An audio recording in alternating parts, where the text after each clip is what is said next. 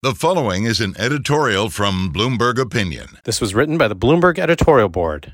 President Joe Biden's administration has two divergent goals. It wants to accelerate the transition to a green energy economy, and it wants to offer unconditional support to organized labor. The walkout by the United Auto Workers Union shows what happens when these imperatives collide.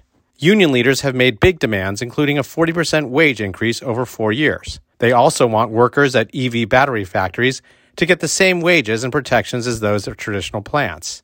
Yet meeting the totality of these demands would incur unsustainable expenses for the big three car makers. Meanwhile, the Biden administration has offered enormous subsidies for EVs, but most of them remain unprofitable thanks to elevated battery prices. If Biden's EV vision is to be realized, Detroit will likely need fewer workers with less generous compensation packages. But if Biden sides with unions, he'll be saddling the car companies with significant new costs, making their green transition all the harder and more expensive. Biden must make a choice. The answer can't be both.